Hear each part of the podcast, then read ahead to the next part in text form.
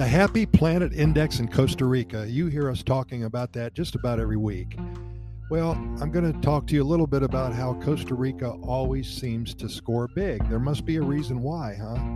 Well, there's so many reasons why Costa Rica is a vacation destination as well as a wonderful place to live. And let's talk a little bit about the Happy Planet Index. This index measures what matters most in life sustainable well being for all involved. It shows all of us how well nations are doing at achieving long, happy, peaceful, sustainable lives. Isn't it strange that wealthy Western nations, often known for their high gross national product and many layers of success, do not ever rank well at all on the Happy Planet Index? However, many countries in Latin America and the Asia Pacific regions lead the way by showing a very high life expectancy and well being with a much smaller carbon footprint. The Happy Planet Index provides a pathway to guide nations and proves that it's possible to live very meaningful lives without depleting our Earth's resources. All of this began back in 2006.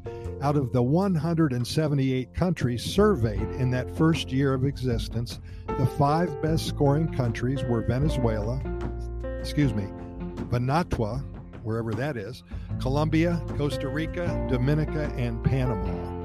A few years later, in 2009, Costa Rica was the best scoring country, followed by the Dominican Republic, Jamaica, Guatemala, and Vietnam. Since then, Costa Rica has always scored very high in the race. Isn't it amazing that this tiny country, the size of West Virginia, is one of the most biodiverse nations on Earth it is home to one of the five blue zones in the world and boasts hundreds of thousands of species of flora and fauna. What a world leader it is in everything that really matters in our lives. Beginning around 2010, we saw that many of the large global corporations began moving to and expanding in operation in Costa Rica.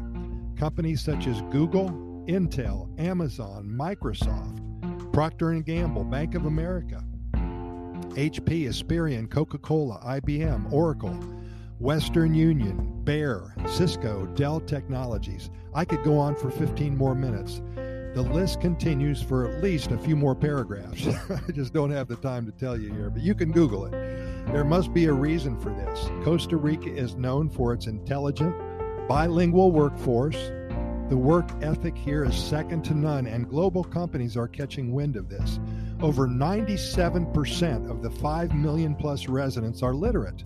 That is high on the global list. So many reasons to learn more about Costa Rica.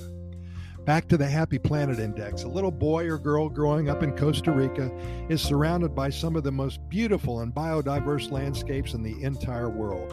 The government works very hard to make sure it stays that way. However, the preservation of this land of tropical rainforests, volcanoes, colorful birds, and beautiful beaches isn't Costa Rica's only accomplishment. The government ensures that all citizens have access to quality health care, excuse me, and high levels of educational opportunities. They also promote peace around the world. Because of their efforts on many fronts, when the new Economics Foundation published its Happy Planet Index results in 2007, a ranking of countries based on their environmental impact and the health and happiness of their citizens, the number one spot went to Costa Rica. This is a big deal for all involved. It goes to show that data such as income per capita, gross national product, and housing does not determine which country is wealthier or better than another.